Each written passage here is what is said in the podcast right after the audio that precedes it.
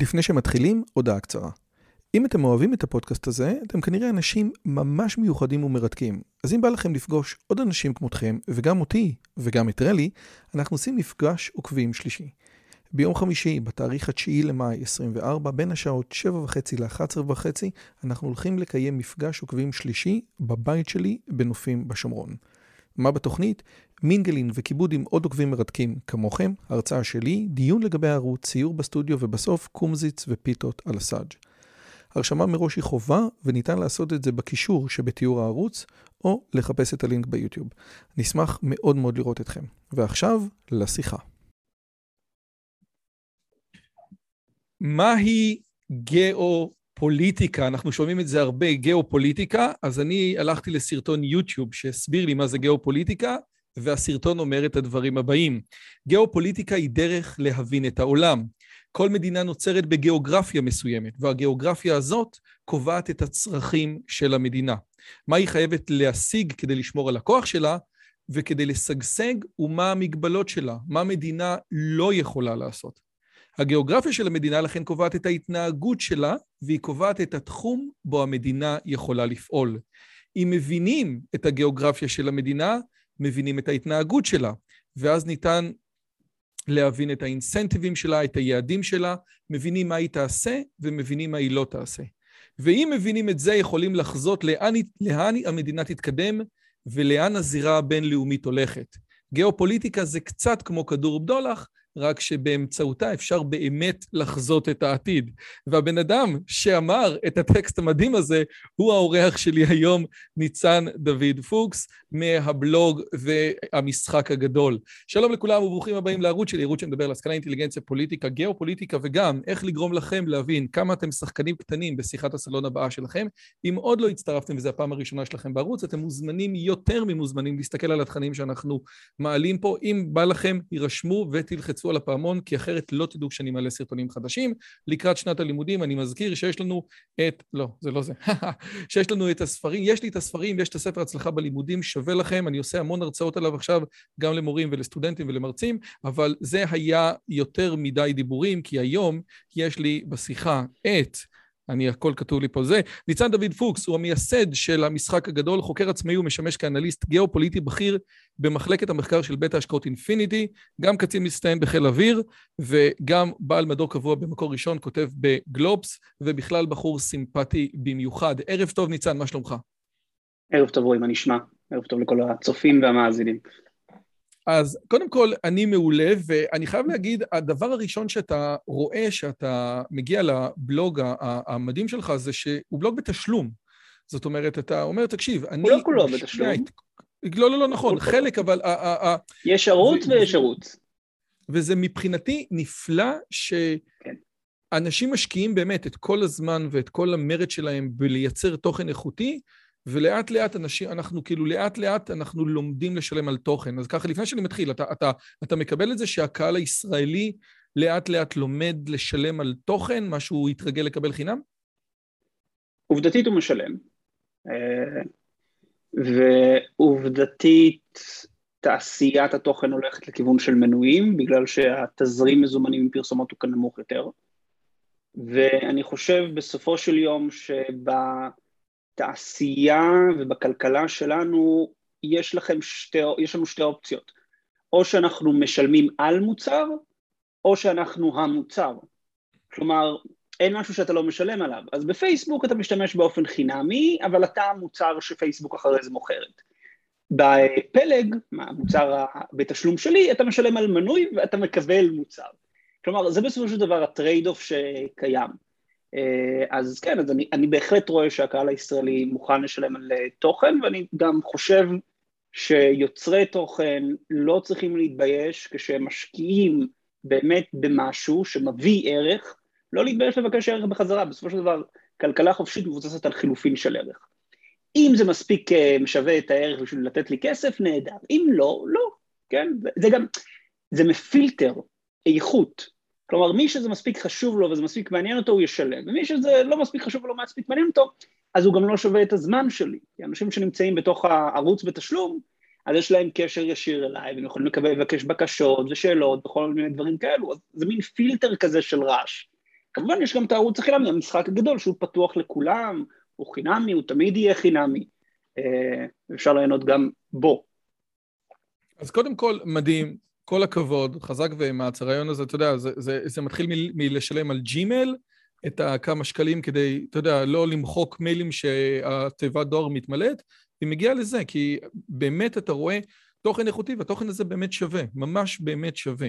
אז בוא נתחיל מהגיאופוליטיקה, אתה יודע, היה לי שיחה עם אה, אחד האורחים, עם אורי קולפ, אז השאלה הייתה האם גיאו זה גיאוגרפי, או האם גיאו זה כדור הארץ. אבל מכיוון שאתה, ב, ב, כשאתה מסביר על גיאופוליטיקה, וזה מה שאני התחלתי, כן?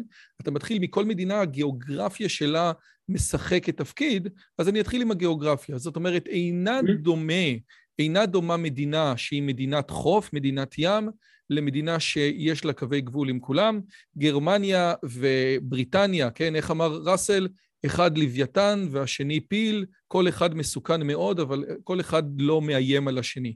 אז למעשה גיאופוליטיקה זו דרך שלנו להסתכל על דברים בצורה של אולי דטרמיניסטית, זה חייב להיות ככה. המילה דטרמיניסטית מקובלת אליך? אה, תראה, אם, אם אנחנו יכולים רגע לפתוח את זה מבחינת uh, הדיון, אנחנו צריכים להבין שיש שני זרמים גדולים בתוך המחשבה הגיאופוליטית, שהם מתכתבים עם שתי אסכולות גדולות והם גם מתכתבים עם ההתפתחות של התחום. הגיאופוליטיקה, השורשים שלה כמדע מודרני, כגישה לחקר העולם, מתחילה במאה ה-19, עם uh, חוקר uh, גרמני שהגדיר את המדינה כאורגניזם, שמתפתח uh, בהתאם למשאבים שקיימים לו וצריך להתרחב כדי להמשיך ולהשיג את. המשאבים הנחוצים לו. אה, ומתוך התפיסה הזאת התפתחו לנו שתי אסכולות, אסכולה נקרא לה הגרמנית והאסכולה האנגלוסקסית. האסכולה הגרמנית היא יותר דטרמיניסטית, בתפיסה שלה היא רואה את הגיאופוליטיקה כגורל, את הגיאוגרפיה כגורל של המדינה, שמתוכן נגזרות המדיניות של המדינה והצורך שלה להשיג מרחב, להשיג משאבים, אה, אגב, כשאתה אומר מרחב על גרמניה, זה כאילו, אני חייב, זה ממש מוביל אותי לליבנמאך, אני לא יודע איך שהם כאילו, למרחב המחיה שלהם. כן, ממש. הליבנסראום מגיע מתוך האסכולה הגיאופוליטית הגרמנית, והאסכולה הגיאופוליטית הגרמנית היא זאת שהחתימה במידה רבה את הענף, גם אה, בתפיסה הישראלית, אה, מפני שהאסכולה הגרמנית באה ואמרה שהגיאוגרפיה היא הגורל של מדינה, ומדינה חיה ותוססת כמו גרמניה חייבת להתפשט ולהשיג מרחב, ולתוך זה אתה מוסיף את האלמנט הגזעני של אה, אותם תתי גזעים סלאביים, ואתה מקבל את התפיסה המושחתת מוסרית וגם חסרת הצדקה באמת גיאופוליטית של התפשטות אה, למרחב המזרחי ורצח עם נורא בכל הזוועות של המשטר הנאצי. אז זאת האסכולה הגרמנית. יש לנו את הבריטים. יש לנו, את, יש לנו את האסכולה האנגלוסקסית, שזה גם הבריטים, יש לנו גם את האמריקנים. האסכולה האנגלוסקסית מסתכלת על גיאופוליטיקה פחות כגורל ויותר כאיזשהו כלי מייעץ למדינאי. כלומר, הגיאופוליטיקה באה ובסופו של דבר אומרת מה האופציות של מדינאי. מה יותר סביר שיקרה, מה פחות סביר שיקרה, מה הכוחות שפועלים על ההחלטות שלו, ובעצם האסכולה האנגלוסקסית נותנת לנו תפיסה של העולם כמרחב, כלומר הגיאופוליטיקה מתעסקת בהבנת המרחב שבו פועלים השחקנים הפוליטיים. היא עוסקת באינטראקציות שבין כוח ובין המרחב הפיזי, דרך הגיאוגרפיה האנושית כמין אה, רמת ביניים, והיא בעצם באה ורוצה לשרטט את תוואי השטח שבתוכו המדינה יכול לפעול. והמדינה יכול לפעול עם הגיאופוליטיקה, הוא יכול לפעול נגד הגיאופוליטיקה, וכל דבר דורש ממנו אה, משאבים אחרים, החלטות אחרות, אבל זו תפיסה שהיא פחות דטרמיניסטית והיא גם נותנת משקל יותר גדול לאדם, למנהיג, למדינאי אה, בתוך הזירה הבינלאומית. אז שתי שאלות ברגע זה. הדבר הראשון, האם הגישה שאומרת בן אדם שפועל נגד הגיאופוליטיקה זה בן אדם שעושה החלטות שהן פחות רציונליות, שהן לא טובות? זאת שאלה אחת. והשאלה השנייה, דן שפטן לצורך העניין דיבר על העניין הזה של בסופו של דבר יש פה איזה שהם ב, ביחסי הכוחות של ישראל מול כל האזור, אתה לא יכול לצאת למלחמה כוללת על כל בלון, ולכן הרעיון הזה של תנו לצה"ל לנצח, זאת אומרת, לא סתם הימין והשמאל בסופו של דבר, כשאתה מסתכל לאורך זמן, שומרים על פחות או יותר, זה, זה לא שימין עושה משהו שהוא הפוך לגמרי מהשמאל, כי כולם משחקים בתוך איזשהו מגרש שיש דברים שאפשר לעשות ויש דברים שאי אפשר לעשות, או כמו שאנחנו רגילים לשמוע, מה שרואים מכאן לא רואים משם. אז יכול להיות שמה שרואים מכאן לא רואים משם, זה בעצם הגבולות גזרה הגיאופוליטיים? אה, במקרה הישראלי לא. אה, אם נתחיל מהשאלה האחרונה, הבעיה של השמאל והימין בארץ הוא שהחשיבה האסטרטגית הישראלית היא מאוד אינפנטילית ולא מתפתחת מספיק.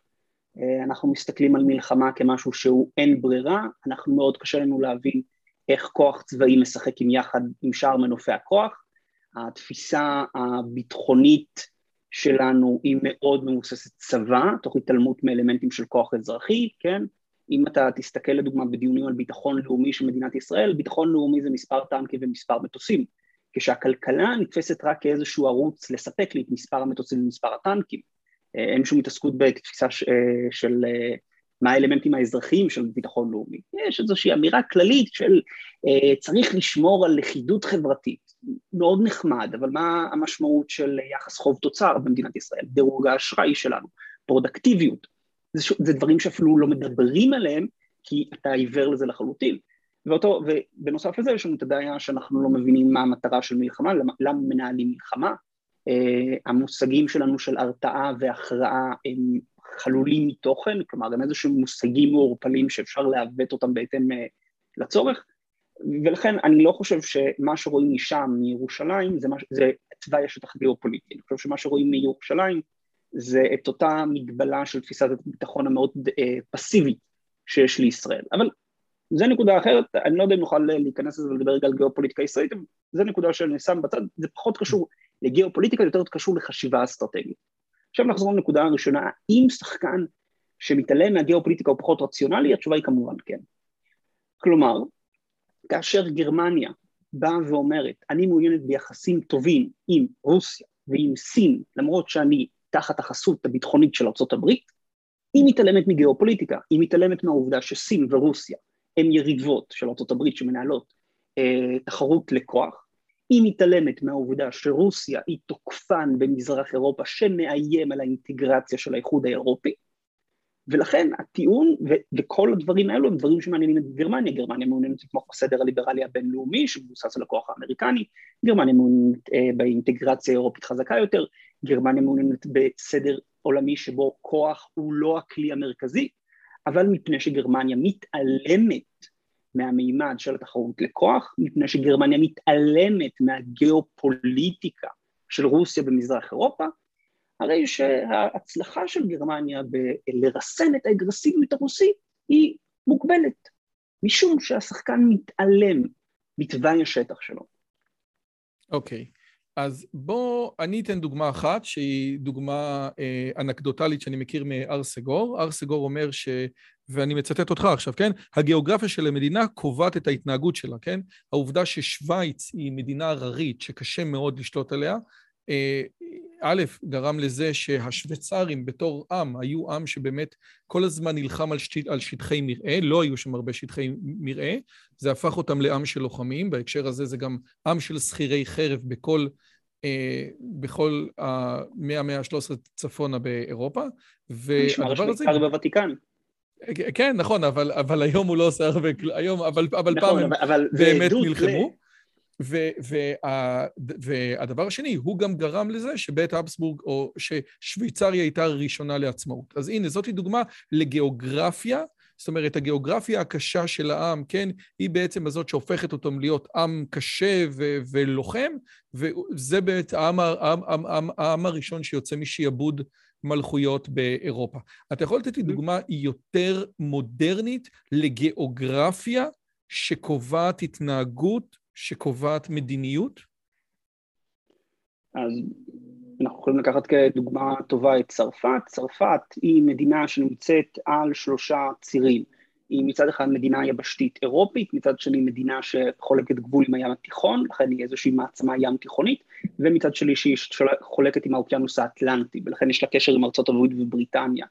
היום אנחנו רואים את האסטרטגיה הצרפתית שמסתכלת על שלושה וקטורים שהם לכאורה נפרדים, אבל הם מאוד מהותיים בשביל צרפת. הוקטור הראשון הוא לשמור על גרמניה בתוך האיחוד האירופי ולהפוך את צרפת לכוח פוליטי מביל בתוך האיחוד האירופי.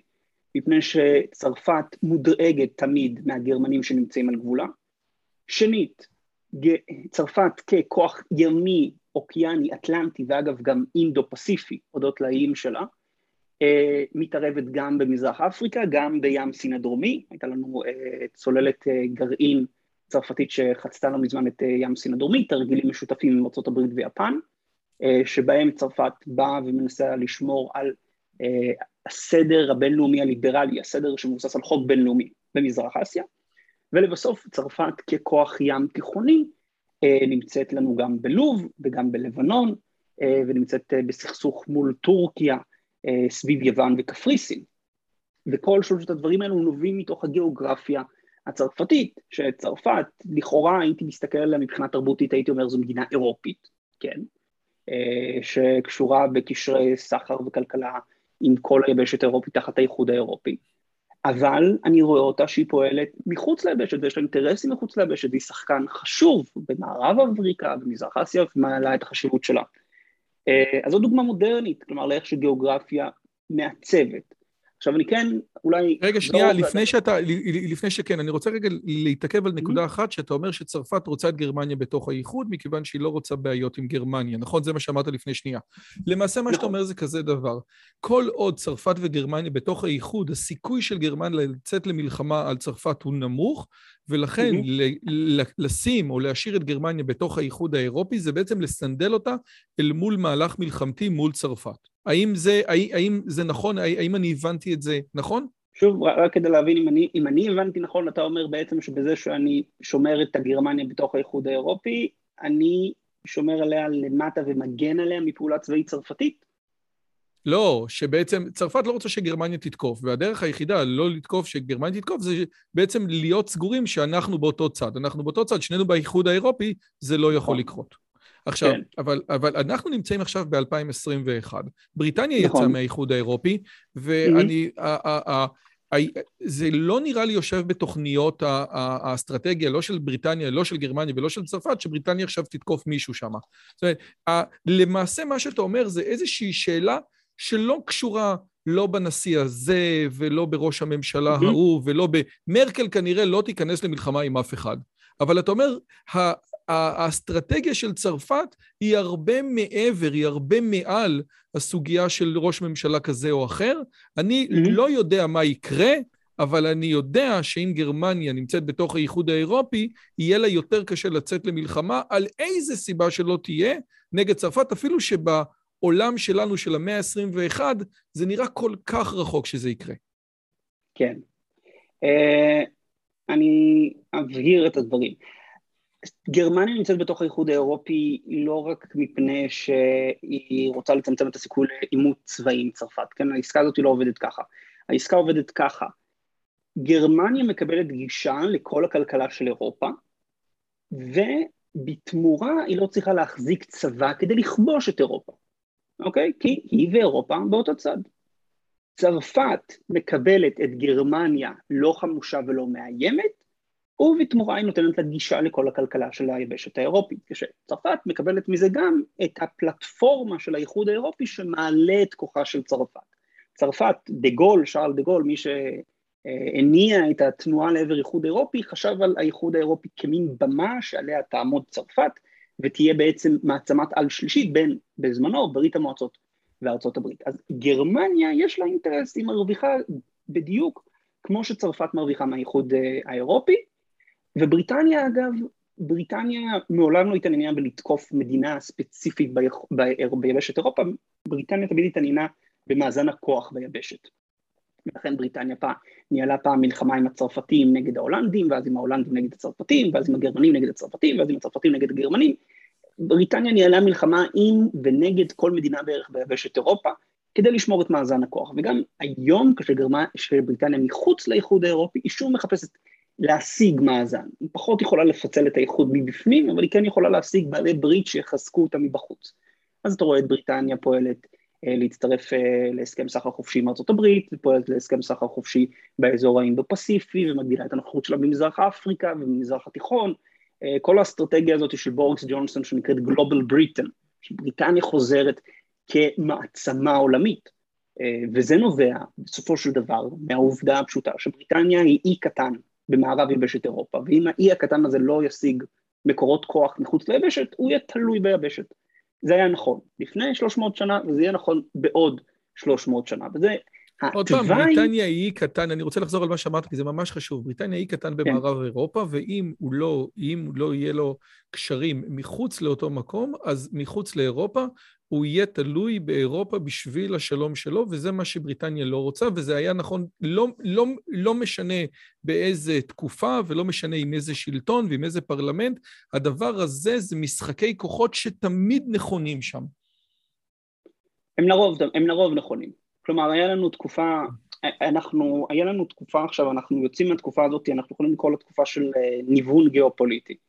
אה, תחת ארצות הברית, בעת, תחת הדומיננטיות, ההגמוניה האמריקנית במהלך המלחמה הקרה, איבדת את המושגים האלו של תחרות לכוח ותחרות בין, מאמץ, בין מעצמתית באירופה. קיבלת את הפקס אמריקנה. בריטניה, גרמניה, צרפת, כולם חיות ביחד אה, בתוך ברית צבאית אחת לראשונה, יפן לא צריכה לכבוש את מזרח אה, אסיה כדי לקבל משאבים, כל הקונספט של מלחמה בין מדינות מערביות נעלם מן העולם. אה, וקיבלת איזשהו ניוון גיאופוליטי שבו האלמנט של הכלכלי מקבל הרבה יותר כוח, ומלחמה נתפסת כמשהו שהיה בעבר. אה, הבעיה שלנו זה שהמלחמה הקרה הסתיימה, ההגמוניה האמריקנית התערערה, ועכשיו העולם שלנו נמצא בקונפיגורציה מחדש. אנחנו נמצאים בעצם בעולם שהוא מחוץ לשיווי המשקל שלו, והוא מחפש שיווי משקל חדש. וכחלק מזה שהוא מחפש שיווי משקל חדש, אז אנחנו רואים חזרה של כל הדפוסי תחרות הישנים שאנחנו מכירים. Uh, כן, בריטניה שוב נמצאת באוקראינה כדי לאיים על רוסיה, כמו שהיה במלחמת חצי האי קרים לפני 150 שנה. יפן... אתה אומר, זה לא שהתקדמנו. התקדמנו, התקדמנו טכנולוגית, התקדמנו מוסרית, יפן עכשיו הפכה להיות מדינה ליברלית, כן? אם אני שוב רוצה לחזור לסרטון של מהי גיאופוליטיקה שאמרתי, אז האמירה הזאת היא קובעת את ההתנהגות, היא קובעת את המסגרת של ההתנהגות, היא לא קובעת אה, לכל פרט ופרט של התנהגות. ניקח דוגמה, שוב, דוגמה רלוונטית, יפן. יפן לפני 1945, כדי להשיג משאבים, כבשה. הלכה, הגיעה, כבשה קולוניות, עשתה מושבות, עשתה אה, זוועות נוראיות באוכלוסייה. יפן היום, מדינה ליברלית שומרת חוק, שכדי להשיג משאבים עושה סחר, משקיעה במדינות האחרות. כלומר, שזה גם מה שסין עושה. אה, שוב, סין יש לה תפיסה אחרת כן. אה, מבחינת איך היא רוצה להתנהל בסדר העולמי, אבל יפן בעצם, יפן לפני 1945 ויפן אחרי 1945, שתיהן צריכות משאבים כדי להתקיים וכדי לקיים את התעשייה שלהן, אבל יפן לפני 1945 כובשת, יפן אחרי 1945 סוחרת. כלומר, אוקיי, זה שינוי. אז, אז אני רוצה רגע לשאול שאלה לפני שאני עובר הלאה, מהמקרו למיקרו. זאת אומרת, מה שאתה אומר לגבי mm-hmm. בריטניה זה דבר שאתה אומר, זה לא משנה מה, זה תמיד נכון, זה כמו שאני אשחק, אני לא יודע מה, ריסק, או אני לא יודע מה, סיכון, או זה, זה mm-hmm. סדר הכוחות על הגלובוס, זה מה שצריך לעשות. אבל יש בעצם שאלה איך נכון להשיג את הדבר הזה? למעשה, הציבור הבריטי היה מאוד מאוד חצוי בדעתו לגבי ברקזיט. זאת אומרת, האם נכון. בריטניה צריכה לצאת מהאיחוד האירופי או לא? Mm-hmm. זאת אומרת, השאלה היא, איך נכון לממש את המאוויים הגיאופוליטיים, איך נכון לממש את עליונות בריטניה. השאלה היא, האם באמת במקרו אתה צודק, אבל במיקרו, דה פקטו, יכול להיות שהיה פה בן אדם שאומר לך ש... שבריטניה בתוך האיחוד האירופי זה מצוין לאינטרסים של בריטניה, ובן אדם mm-hmm. אחר, ממפלגה אחרת, שאומר בריטניה מחוץ לאיחוד האירופי, זה יהיה מעולה לאינטרסים של בריטניה, ודה פקטו זה מה שקרה. כן. כי הברקזיט היה, לא רוצה להגיד על חודו של קול, אבל בוודאי זה לא היה 70-30. נכון, נכון. אה, שוב, אנחנו צריכים לבוא ולהבין, ההיסטוריה אנחנו יכולים להסתכל עליה כמתנהלת על ידי המפגש של אנשים עם התנאים והסביבה שיש להם. כלומר, אה, השינויים ההיסטוריים קורים בצמתי החלטות שבהם בני אדם מקבלים החלטה לפה או לפה. אה, היכולת שלנו לחזות התנהגות של בני אדם בנקודת המיקרו היא נמוכה, וניתוח גיאופוליטי אה, יש, אין לו אלמנט של זמן לרוב, אלא הוא מסתכל על לקוחות והוא מסתכל ברמה המקרו הגדולה. אז כאשר בריטניה הייתה בתוך האיחוד האירופי, ראינו אותה כשחקן שלוחץ גם על צרפת וגם על גרמניה, ומנסה להשיג איזשהו מקום אה, עצמאי. אם הייתי ולא לא, לא, לא ניתחתי, כן, לא, לא נכנסתי לתחום לפני הברקזיט. אבל אם הייתי צריך לנתח בתוך הברקזיט, הייתי אומר כאילו יש סיכוי ככה ויש סיכוי ככה ויש שני תרחישים, ואנחנו נראה לאיפה זה מתגלגל. כי בסופו של יום אנחנו צריכים לבוא ולהבין, אני לא יכול לדעת מה תהיה ההחלטה הקונקרטית של אדם ספציפי בנקודת זמן נתונה, וכמובן שיש שיקולים של הסתברות שתמיד נמצאים פה. המטרה של הניתוח הגיאופוליטי זה בסופו של דבר לתת לך את סט התרחישים ולתת לך משקולות סיכויים מול כל אחד מהם, וגם כדאי בדרך כלל גם לשלול תרחישי קצה שהם לא יקרו. זאת אומרת, אנליסט גיאופוליטי, אנליסט גיאופוליטי שישאלו אותו לגבי האם בריטניה יוצאת מהאקזיט, מהאיחוד האירופאי, כן, אמור, כן. אמור להגיד משהו בסגנון הזה. אני לא יודע, אבל כן. אם היא תישאר, האינטר... היא, היא כנראה תעשה א', ב' וג' כדי לשמר את הכוח שלה, ואם היא תצא, היא כנראה תעשה ד', ה', ו' כדי לשמר את הכוח נכון. שלה. זה, נכון. ז, זאת הנקודה. אני אתן, אני אתן דוגמה רלוונטית לפני הבחירות אה, שבנובמבר 2020 בארצות הברית, נתתי שני תרחישים, תרחיש של ביידן, תרחיש של טראמפ. לא ידעתי ואני לא יודע לבוא ולחזות תוצאות של בחירות, אני לא אנליסט פוליטי של ארצות הברית, אני אנליסט גיאופוליטי. אני אומר, בהינתן שה input שלי הוא ביידן או טראמפ, זה ה output שתקבל מבחינת מדיניות חוץ. אה, אז כן, זה, זה, זה גם אחד הדברים וזה בהנחה שהם עובדים בצורה רציונלית. וזה בהנחה, כאילו... מדינה, ב, ב, מדינה עם שחקן רציונלי. כן, נכון, אבל תראה מה קורה היום בצפון קוריאה. זו סתם דוגמה שחשבתי עליה לפני השיחה שלנו, כן? אוקיי. Okay. הרי, הרי כל בן אדם נורמלי שהיה mm-hmm. אמור, אתה יודע, שאם היית אומר, אם היית שם ב, במקום הקינג ג'ון איל, כן, ש, ש, שטראמפ מושיט לך כזאת יד גדולה ל, ל, ל, לזה, ובשביל מה לך לפתח mm-hmm. את...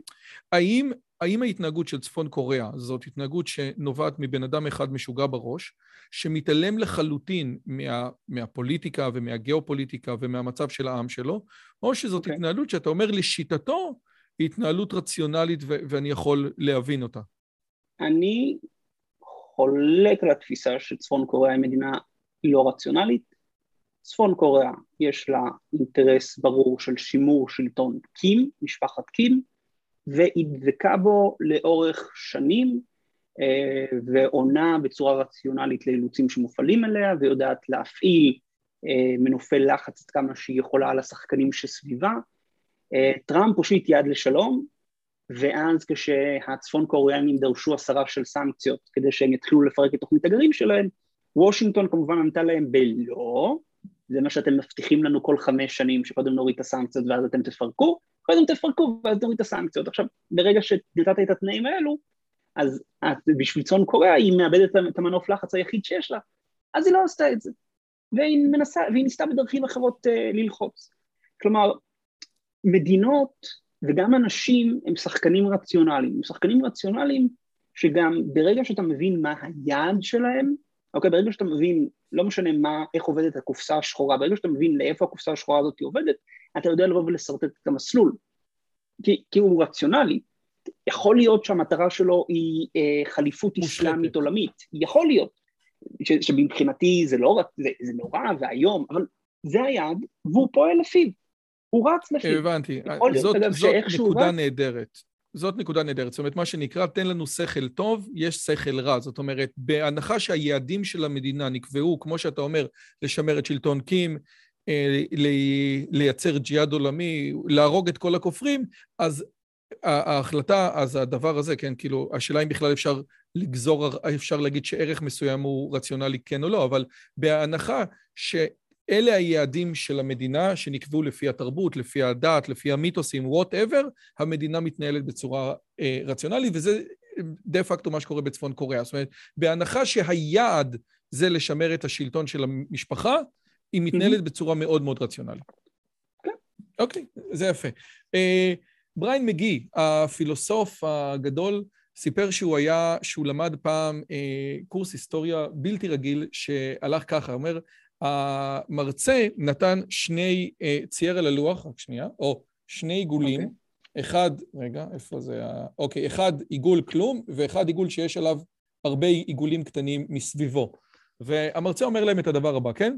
אומר, נגיד שבצידו נניח שקיימת מעצמה גדולה שממוקמת בתוך מרחב יבשתי מסוים, ונאמר כי בצידו האחר של האוקיינוס קיימת מעצמה נוספת שווה בגודלה, ונאמר שסביב המעצמה היבשתית מצויות הרבה מדינות קטנות שגובלות בה, בשעה שהמעצמה השנייה, בגלל מיקומה הגיאוגרפי, אינה מוקפת במדינות קטנות שגובלות בה. עכשיו הוא אמר, וזה הדבר הגיאופוליטי המדהים, ללא שום קשר לסוג החברה שמתקיימת בהם, אלא צורת הממשל שלהם, האם הייתם יכולים להעלות על דעתכם איזה סוג של אילוצים מחייבים את שיקולי מדיניות החוץ של כל אחת מהמדינות שמופיעות כאן? והם היו טה-טה-טה-טה-טה, ואז הם היו נותנים. ואז הוא אומר להם, והאם אתם יכולים להעלות על דעתכם כמה מהדרכים האפשריות שבאמצעותם המדינ... המדינות האלה יוכלו למנוע דברים כאלה, כמו מלחמה? ואז בסופו של דבר הם היו, הם, והם כל הזמן חשבו שמדובר על רוסיה. וכשהסתיים השיעור, הוא אמר להם, אני רוצה שתשאלו את עצמכם, אילו מהשיקולים שהעליתי כאן ישימים הלכה למעשה לגבי סין והמדינות הסובבות אותה. והם הבינו שזה אותו דבר, זה לא היה קשור לרוסיה, זה לא קשור לשיטות משטר. כן. כאשר הגיאופוליטיקה, כאשר הגיאוגרפיה מחייבת אותך למשהו מסוים, זה מה שתעשה, או זה מה שתעשה ברוב המוחלט של המקרים, אלא אם כן יש לך שליט שלא רציונלי. ויש לנו שליטים שהם לא רציונליים. יש לנו דוגמה למשהו ש... להחלטה שהתנגשה בגיאופוליטיקה והייתה הרסנית? שהתנגשה בגיאופוליטיקה והייתה הרסנית, הפלישה הגרמנית לברית המועצות, ההחלטה האמריקנית לפלוש לאפגניסטן, ההחלטה האמריקנית לפלוש אה, לעיראק, אה, מלחמת וייטנאם, אה, הפלישה, הפלישה הרוסית של הסובייטית לאפגניסטן, כאילו רשימה, נסיגה מעזה, התנתקות, כלומר, לתת רשימה של פעמים שבהם אה, מדינות התעלמו מהגיאופוליטיקה. אגב, אז, אז, אז, אז אתה יודע מה, סליחה, אז אני, אז אני אשאל שוב. יש לנו בעצם אה, דוגמה למשהו שהלך נגד הגיאופוליטיקה והסתדר מצוין, כמו דוד וגוליית כזה? משהו שהלך נגד הגיאופוליטיקה והתנהל מצוין. שוב, אז אה, ש, שאלה אה, שאנחנו חייבים לבוא ולשאול, האם הגיאופוליטיקה מכתיבה אופציה אחת או היא מכתיבה סט אפשרויות, אוקיי? אז בואו ניקח לדוגמה ארה"ב אחרי מלחמת העולם השנייה. ארה"ב אחרי מלחמת העולם השנייה הייתה יכולה לבוא ולהגיד לסובייטים, תקשיבו, אתם מקבלים את מערב אירופה, כאילו תעשו מה שאתם רוצים, אם אתם מגיעים לאמריקות אנחנו מפציצים אתכם גרעינית. המון בהצלחה, תודה רבה, בריטניה, צרפת, גרמניה, בהצלחה לכם, ארה"ב סיימה, בדיוק כמו שהיא עשתה אחרי מלחמת העולם הראשונה. גיאופוליטית, אפשר לבוא ולהצדיק את זה. ארה"ב נמצאת בהמיספירה אחרת לחלוטין, רוסי, ברית המועצות הייתה הרוסה אחרי מלחמת העולם השנייה, כל המעצמות האירופיות היו הרוסות, אתה היית בא ואומר, תנו להם להתפשט לתוך אירופה, סין בינתיים תעלה ככוח מתחרה, הסינים והרוסים יהרגו זה את זה, וארה"ב תוכל לשבת לה אה, להנאתה מרחוק. אבל האמריקנים באו וזיהו בסובייטים איום, באו וזיהו אינטרס בלשמור את מערב אירופה חופשית, באו וגם אחרי מלחמת העולם השנייה אמרו אנחנו לא מעוניינים בעוד מלחמה גדולה, וקשרו את גורלם עם גורל מערב אירופה, שזה משהו שלא נעשה במדיניות החוץ האמריקנית, וזה משהו שהוא בא מתוך, הייתי אומר, אידיאליזם אמריקני, של רצון באמת לבנות סדר עולמי חדש וטוב יותר. תחת גם שיקולים של תחרות לכוח. כלומר, האמריקנים לא היו אה, אה, נאיבים. הם הבינו שהם יצטרכו להיות עם נוכחות צבאית, והם הבינו שהם יצטרכו לתמוך כלכלית, הם הבינו את כל הדברים האלו והם היו מוכנים לזה. אבל... מכיוון שהייעוד הוא... שלהם... כן. זאת אומרת, האידיאליזם היה אורתוגונלי, אני לא רוצה להגיד שהוא התנגש בגיאופוליטיקה, אבל הוא היה אורתוגונלי. היה אפשר לחשוב שארצות הברית אחרי מלחמת העולם השנייה תגיד ביי ביי, איך אומרים שלום שלום, אל תבואו לי בחלום. המטרה הגדולה הזאת של להיות השריף של העולם, לשמר את הדמוקרטיה, כן? את, את הערכים האמריקאים, להכניס אותם לכל מקום, בוודאי למערב אירופה, לשמור את מערב אירופה מעוד הרס, זאת החלטה שהיא החלטה מוסרית, ערכית, תרבותית. תרבותית, תרבותית, כלומר, כשהאמריקנים באים ומגדירים את האסטרטגיה שלהם אה, במסמך של אה, מועצה לביטחון לאומי עבור טרומן ב-1950, אני חושב המספר שלו זה NSC 60, אני מדבר עליה בפוסט אימפריום, באחד. זה מה שנקרא תוכנית מרשל? לא, לא תוכנית מרשל, NSC, NSC, אם אני זוכר, NSC 60 באה ומגדירה את כל אסטרטגיית העל של ארה"ב אה, למלחמה הקרה, והיא באה ואומרת משהו מאוד פשוט. אנחנו רוצים לחיות בשלום עם הסובייטים, אבל הדרך היחידה שהסובייטים יחיו איתנו בשלום היא רק אם הם יבינו את הנחיתות של הערכים שלהם. עכשיו, האמריקנים מבחינתם הדרך להוכיח שהערכים שלהם מוצלחים זה לייצר גוש דמוקרטי של מדינות שוק חופשי משגשגות.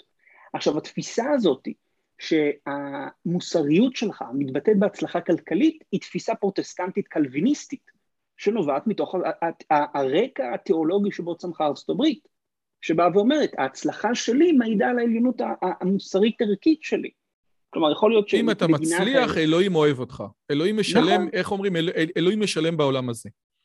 נכון, אלוהים משלם בעולם הזה. ההוכחה, במקרה של קלווין, ההוכחה שאתה מצליח בעולם הזה אומרת שאתה הולך לגן עדן בעולם הבא ולא לגיהנום. אה, ושוב, וזה חלק מתפיסה שהיא תרבותית, דתית, זה נקודת הסתכלות על העולם. כלומר, בתפיסה היהודית הגלותית לפחות, העליונות הערכית שלך לא נמדדת בהצלחה שלך, אפשר אפילו להגיד להפך, הסבל שלך מוכיח את זה שאתה אה, מוכן ומקריב, והאלוהים בוחן אותך לעד כמה אתה מוכן אה, להקריב בשביל הערכים שלך. ברשותך, אני רוצה רגע לעצור לשנייה כן. ולשאול, בתוך הנקודה הזאת, הרי, אבל זה בדיוק מה שהפתיע את כל הישראלים לגבי האינתיפאדה, לגב, הרי שהתחילה האינתיפאדה, בעצם השאלה הייתה, איך יכול להיות שהפלסטינים עושים את זה? הרי נמצאים בשגשוג הכלכלי הגדול ביותר שיש, הקזינו ביריחו היה מפוצץ עם אוטובוסים שהולכים כל הזמן, והיה באמת עושה רושם של שגשוג גדול, ומאוד, ומתוך השגשוג הזה, האינתיפאדה התחילה. זאת אומרת, השאלה כן. היא, האם אמנם באמת המודל היהודי לא אומר שאם אתה מצליח אתה זה, אבל, ש, אבל יכול להיות שישראל כן לקחה את המודל הזה מארצות, כאילו, ואמרה, רק שנייה, אם, שוב, לא. יהיה, אם יהיה שגשוג כלכלי, אז הערבים יהיו בסדר איתנו. אני מחזיר אותך למאמר של ז'בוטינסקי, קיר הברזל, המאמר המכונן של תפיסת הביטחון הישראלית, כל תפיסת הביטחון הישראלית עד היום מבוססת על קיר הברזל, אם בעקיפין ואם ישירות. ז'בוטינסקי בא ואומר משהו מאוד פשוט, הוא אומר התפיסה המערבית של, הציון, של התנועה הציונית, שהערבים בשביל חתיכת לחם עם חמאה יקריבו את ארץ מולדתם ואת הזכות שלהם להגדרה לאומית, היא שגויה. כלומר התפיסה הזאת שאני מקריב ערך אידיאלי בשביל רווחה חומרית, לא רלוונטי. והוא גם אומר את זה, או זה לא רלוונטי מפני שזה גם לא רלוונטי אליי, כן? כפי שאני לא עושה את זה בשביל נוחות חומרית, ככה העם הילידי, כן? קורא להם העם הילידי היושב בפלסטינה, בארץ ישראל, לא יהיה מוכן לעשות את זה. אה, וזה, וזה פה שוב נכנס האלמנט של הבנת, כן הבנת התפיסה התרבותית והבנת היעד של מדינה. כלומר, סין היום היא מדינה שהיא טוטליטרית והיא מדינה שהיא אגרסיבית במדיניות החוץ שלה והיא מדינה שרואה את הערכים הדמוקרטיים כאיום, מפני שהמבנה שלה עצמו הוא מבנה אוטוקרטי טוטליטרי. כלומר, אה, מדינה שבה אין חירויות פרט בפנים לא יכולה לחיות בעולם שבו יש חירויות פרט בחוץ. אם אבל היינו משנים את המבנה הפוליטי של סין, ההתנהגות הסינית גם כנראה הייתה משתנה. לא בצורה דרמטית, כלומר עדיין הייתה תחרות, לדוגמה, עם ארצות הברית, אבל כן ההתנהגות הסינית כנראה הייתה פחות אגרסיבית, היא כנראה הייתה יותר מכוונת סחר, היא כנראה אה, הייתה גם יכולה להשיג כוח רך הרבה יותר משמעותי ממה שהיום סין צריכה לעשות. זה כמעט בלתי אפשרי לשנות את, ה, את קווי האופי של סין, בוודאי, כאילו, זה, זה, זאת שאלה לא, מאוד... זה, זה, זה, זה, זה סוגיה, מה, האם, ה, כמה ההיס, הגיאוגרפיה מעצבת את ההיסטוריה, שמעצבת את התרבות, שמעצבת את המבנה הפוליטי, כלומר, אה, בסופו של יום סין היא מדינה גדולה ומגוונת כמעט כמו ארצות הברית. ארצות הברית בחרה ללכת בתחו, בצורת שלטון שהיא פדרלית, כלומר של מדינות שמתאחדות ביחד באיגוד תחת רצון. מה היה קורה אם הברית הייתה במקום זה מחליטה להיות אה, משטר מרכזי של דיקטטורה שמנוהלת מוושינגטון די.סי, עם כמויות של אה, קולוניות עבדים לכל אורך היבשת. אגב, לא, כן, לא היינו... כן, אבל על זה היה אומר ניל פרגוסון, שזה... אז שאז היא לא הייתה ארצות הברית, זאת אומרת שמה שנתן, נכון. זאת אומרת שזאת העוצמה של המערב, או כמו שאוריה שביט אומר, אתה לא יכול לעשות אפילו פקולטה אחת שיש בה צנזורה. אם יש לך אוניברסיטה שבפקולטה אחת אתה מצנזר, כל האוניברסיטה נופלת. זה, זה איזה שהם דברים, איזושהי עסקת חבילה ש, שסין נכון. מקבלת אותה, וארצות הברית מקבלת עסקת חבילה אחרת. נכון, אבל שוב, וזה מה שאנחנו באים ואנחנו אומרים. ברגע שבחרת את האינפוטים שלך, יש איזשהו מסלול אסטרטגי מחייב. כלומר, כמו שאדם לא, לא יקפוץ מבניין ויתחיל לעוף, ככה המדינה הטוטליטרית לא יכולה להיות ידידותית עם סדר ליברלי בינלאומי. אבל שוב, המדינה הטוטליטרית הזאת היא לא משהו שהוא מוחלט, כלומר, היא יכולה להשתנות, היא יכולה להתעצב, אנחנו יכולים לדמיין תרחישים שבעוד 50 שנה סין לא תהיה מדינה אחת, אלא מספר מדינות, שיתפרקו. יש כל מיני תרחישים ואנחנו צריכים לבוא ולהכיר את, ה, את הדינמיות הזאת וגם את האלמנט התרבותי ואפילו את האלמנט של המבנה הפוליטי והפילוסופיה של המדינה שמשפיעים בסופו של דבר על היכולת שלה לנהל שוק חופשי. אה, בהקשר הזה אני רוצה רגע לשאול, בהקשר הזה אני רוצה לשאול לגבי אובמה, הרי אובמה אמר כל מיני דברים mm-hmm. שהכוח של ארה"ב בזירה הבינלאומית הוא גדול מדי וצריך להקטין אותה. כמה פעמים הוא אמר את זה. עכשיו, השאלה היא, האם, אה, עוד פעם, זה מחזיר אותנו ליעדים של מדינה שהם, לא, שהם אורתוגונליים לסוגיות הגיאו-הפוליטיות, אבל, הגיאופוליט, אבל הגיאופוליטיקה נגזרת מהם. זאת אומרת, לדוגמה, אם אובמה, ודן שיפטן מדבר על זה הרבה, הייתי שמח לקבל את האינפוט שלך, אם אובמה בעצם אומר, אני לא הבוס של העולם החופשי, והמקום פנוי, אז רוסיה מתחילה ועולה, אומר, אוקיי, אני, אני אתפוס את המקום הזה, כן? זאת אומרת, וא', האם... אה, האם אתה מקבל את הטיעון הזה, והאם לפי דעתך המשטר בארצות הברית קיבל את זה בצורה, בהנחה שהטיעון הזה נכון, האם המשטר הופתע שרוסיה התחילה להתנהג כמו הבוס, והוא, או שהוא ידע שזה מה שיקרה, אבל יאללה, אני, זה עדיף כדי שארצות הברית לא תהיה כל כך חזקה ב, ב, במשחק או במגרש הבינלאומי. הבנתי. אמ, קודם כל, רוסיה לא יכולה להיות המנהיגה של העולם החופשי, כי רוסיה היא לא חופשית. שוב, זה, זה חלק מהמבנה, הבעיה של המבנה הפוליטי. מה שראינו עם רוסיה לא התחיל עם אובמה. מה שראינו עם רוסיה התחיל עם מלחמת גיאורגיה ב-2008 תחת בוש הבן, שזה משהו שטיפה שוכחים, בוש הבן לא בדיוק הייתה, היה אה, נשיא יונתי, אוהב שלום ומהסס מפעולה צבאית, אבל בוש הבן הכניס את לעיר, לעיראק ואפגניסטן, הפך להיות מוגבל ביכולת שלו להקרין כוח. אה, והרוסים ב-2008 הפעילו לראשונה את הכוח שלהם בפריפריה, בפריפריה ההיסטורית שלהם, בקפקד, בגיאורגיה. אה, בגלל שהיה לנו גם את החילופי שלטון וגם את המשבר הכלכלי העולמי של 2008, האמריקנים לא קלטו את זה. הם לא עיכלו את זה שרוסיה חוזרת ככוח אה, מתנגד לארצות הברית. ואז היה לך את אובמה, שאובמה, ייאמר לזכותו או לגנותו, הוא, הוא היה מין אידיאליסט כזה שלא ממש מבין איך מתנהלים ביחסי חוץ. אה, הוא היה פוליטיקאי צעיר, בסופו של דבר הניסיון שלו אה, הוא יחסית, אה, אני חושב היו פעמיים סנטור, אה, משהו כזה, אה, לעומת אה, קלינטון ובוש הבן שלפחות היו מושלים לפני כן. ובטח בוש האב שבא עם רקורד גם במשרד אה, המדינה וגם ב-CIA וגם בתור סגן אה, נשיא לרייגן בשתי כהונות. אז אובמה מה, הבעיה של אובמה היא שהוא חשב שהוא ליברל בתפיסה שלו וריאליסט בת, בהתנהלות שלו, אבל בסופו של דבר מה שיצא זה שהוא היה בדלן, איסולשיוניסט ונסוג אה, אה, מההתחייבויות האמריקניות וגם לא הבין איך מתנהל חישובי כוח, כי כשאובמה ראה את אה, פוטין נכנס לחצי האי קרים, הוא לא הבין שיש פה איום משמעותי על הביטחון של אירופה. ולכן התגובה גם הצבאית וגם הסנקציות הייתה מוגבלת יחסית, ולא הופעל, המשיך להיות מופעל לחץ על רוסיה כדי להוציא אותה מחצי האי קרים. עכשיו הרוסים עשו התנהלות יפהפייה מבחינת הניצול של החולשה המערבית שהמערב ציפה לטנקים שיחצו לתוך אוקראינה, והוא הביא להם כוחות מיוחדים שבאו מתוך uh, הבסיס הימי בחצי האי קרים.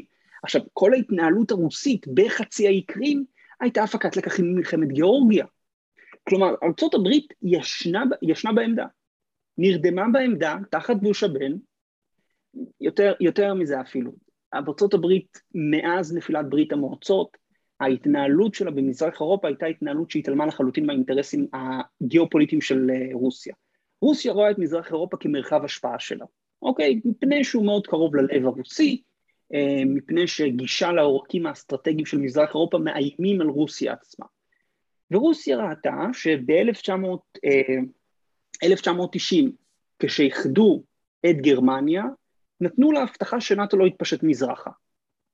אוקיי, אמרו לה, גרמניה מתאחדת, נאט"ו לא מתפשט מזרחה. אני מזכיר שנאט"ו זה הכוחות בעצם של ארה"ב באירופה, או הצבא המשותף של ארה"ב ואירופה? הברית הצפון-אטלנטית, שמאחדת את, אה, אה, את אירופה, קנדה, אה, וארצות הברית בברית צבאית אחת. אז הבטיחו לרוסים בסוף המלחמה הקרה שנאט"ו לא תתפשט מזרחה, ואז נאט"ו התפשטה מזרחה. פולין המדינות הבלטיות, רומניה ואוסטריה וצ'כוסלובקיה, ופתאום, כאילו בתוך עשור וקצת, הרוסים רואים את האמריקנים מתקרבים מאוד מאוד קרוב לגבולות שלהם, מתעלמים לחלוטין מה, מהקריאות של רוסיה לדבר על זה, מתעלמים לחלוטין מרוסיה ככוח משמעותי עדיין במרחב, כי מבחינת האמריקנים רוסיה הפסיקה להיות כוח אה, משמעותי, אפילו מדברים עליה כמדינה נכשלת, כמדינה שנמצאת בנסיגה. אז הרוסים באו ואמרו, כאילו, רבותיי, אם אתם לא רוצים לעבוד איתנו ולהקשיב לנו, אז אתם תעבדו נגדנו ותקשיבו לנו. וראינו את זה בגיאורגיה, וראינו את זה בחצי האי קרים באוקראינה, ואנחנו רואים את זה היום בבלארוס.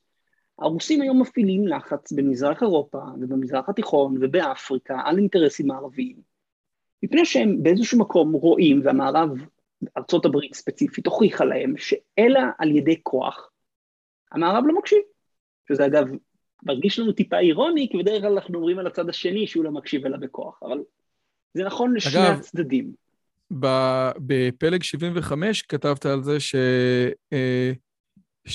אה, שהחברים של ארצות הברית כבר, אה, הנה, טיעון האמינות מפספס את העובדה שרוב בעלות הברית של האמריקאים כבר לא סומכות רק על וושינגטון לביטחונם, כן? זאת אומרת, אם פעם בעלות הברית היו אומרות, אם פעם, אם, אם ארצות הברית הייתה ידידה שלך, היית אומר, לא משנה, אני מוגן, היא תבוא תמיד, היום אחרי, אחרי הרבה מאוד שנים אנחנו אומרים, לא, זה לא ככה. ולכן הדבר הזה משחק פה את ה...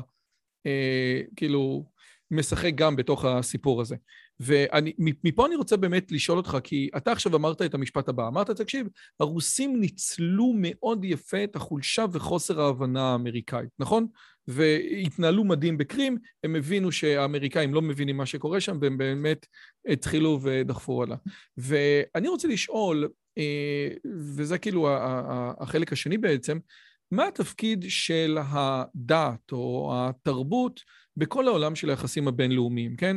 אה, אה, יש, אה, דיברתי עם שיה שעורך את התוכנית, ואמר לי שכנראה רוב הקורסים ביחסים בינלאומיים מסתפקים בככה שבהסכם וסטפליה נקבע שכל מדינה אחראית לענייני הדת שלה, ולכן הדת לא משחקת איזשהו תפקיד משמעותי בכל הסיפור הזה, או התרבות. עכשיו, ניתן לראות את זה גם ברוסים מול האמריקאים. כאשר הרוסים נכנסים למקום מסוים, או הצרפתים, הם לומדים את התרבות, הם, הם, הם לא לומדים את התרבות ככה בצורה שטחית, אלא הם לומדים באמת כדי להבין בדיוק את יחסי הכוחות. ומה שקרה בארצות הברית ואפגניסטן, אמריקה לא התאמצה להבין את אפגניסטן כדי לא לטעות, היא הסתמכה על המקומיים, ובהקשר הזה היה אינטרסים מקומיים ו- ו- וכל אחד דחף למקום אחר. ואפשר לתת עוד דוגמה שבמקרה הישראלי, התפקיד של יוסי ביילין בכל תעשיית השלום היה משמעותי, כי הוא בעצם דיבר עם ביל קלינטון שכל העם רוצה ש... זאת אומרת, ביל קלינטון הסתמך על יוסי ביילין כדי בעצם להבין מה העם הישראלי רוצה, עד שהוא הבין שוואלה, יוסי ביילין הוא מהווה שניים, שלושה מנדטים מכל הסיפור הזה. האם זה נכון, לפי דעתך, ש... כשכל עולם היחסים הבינלאומיים, ואתה גם חלק ממנו, בתור העולם הגיאופוליטי, והדברים הגדולים והניתוחים שלך הם ניתוחים משמעותיים וכלכליים ואזרחיים, והוא עושה ככה והוא עושה ככה, ובאמת ניתוחים מרתקים, האם צריך גם להכניס את העולמות הזה של הדת, של התרבות, בתוך הניתוחים הגיאופוליטיים? אוקיי. Okay. תרבות צובעת לנו.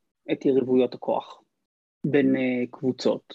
Uh, דעת לפעמים גורמת או מוסיפה אלמנט של תחרות בין קבוצות, כאשר אבל אני מסתכל על הניתוח של ההתנהגות של מדינה, אני בסופו של דבר שואל שאלה מאוד פשוטה, מה היא צריכה, מה מפחיד אותה, מה האופציות שלה להשיג את מה שהיא צריכה, מה היא יכולה לעשות, מה היא לא יכולה לעשות, מה כנראה יקרה.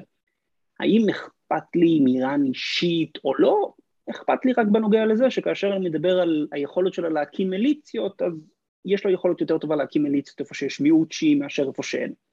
זה, זה עובדתית, כלומר, אבל זה אלמנט שהוא, אתה יודע, בגיאוגרפיה האנושית. כלומר, תגיד לי בגיאוגרפיה האנושית האם יש לי שיעים, אני אגיד לך מה הסיכוי ההצלחה של אה, איראן להקים שם אה, מיליציה. תגיד לי אם למדינה יש מיעוט שיעי, אני אגיד לך אם כנראה שאיראן יכולה לדחוף לו שם את האף.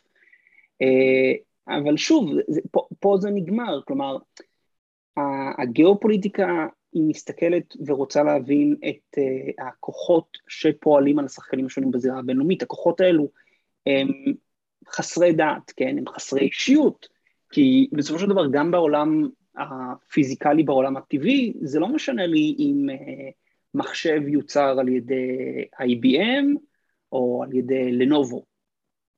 יש לו את אותו פונקציות, פועלים עליו אותם כוחות, יש לו את אותה לוגיקה שמושפעת ממנו. ובסופו של יום מדינות חולקות כולן את הרצון אה, לשמור על עצמאות, שמתוך זה ההישרדות של המדינה, הוא האינטרס הכי גבוה של המדינה, מתוך זה יש את האינטרס שלה לצבור יותר כוח מסביב, מול המדינות האחרות שלה, ועכשיו באה ונשאלת השאלה איך היא יכולה לצבור יותר כוח. אז מדינות שהן יותר מיליטנטיות בתפיסה שלהן ינסו לצבור יותר כוח על ידי כוח צבאי. מדינות יותר פציפיסטיות ומפותחות יותר ינסו בצורה יותר חופשית. כלומר, יש לי איזשהו אה, פקטור תרבותי אה, שמשפיע ואומר לי לאיפה מדינה יותר תעדיף ללכת. אבל once הכנסת את זה כאינפוט, כן, אינפוט שנקרא בפונקציה אה, מה המשקולות שלי להפעלה של כוח צבאי מול כוח דיפלומטי, הכנסת ואני ממשיך הלאה, כלומר, אני לא צריך להבין תיאולוגיה קלוויניסטית או את אה, כתבי הסופים כדי להבין מה האינטרסים של איראן בסוריה, או ההתנהלות, או מה האינטרסים של ארה"ב במזרח אסיה. ברור לי שזה לא פופולרי להגיד את זה, אבל זה של עכשיו, כן ייאמר, וכן, ופה זה לדוגמה, אני לוקח את הרוסים והצרפתים והבריטים, שכאשר נכנסים למקום הם לומדים את התרבות, שכאשר אתה צריך לעבוד מול אנשים ממש, אתה צריך גם להכיר את התרבות ולהכיר את יחסי הכוחות ואת המשחקים. לכן לדוגמה, בצבא הבריטי קיים מושג של קצין פוליטי. קצין פוליטי הוא מישהו שמתלווה ליחידה שפועלת בשטח, והוא מכיר והוא מבין את הפוליטיקה המקומית. הוא מבין את התרבות, והוא מבין את השפה. כזה.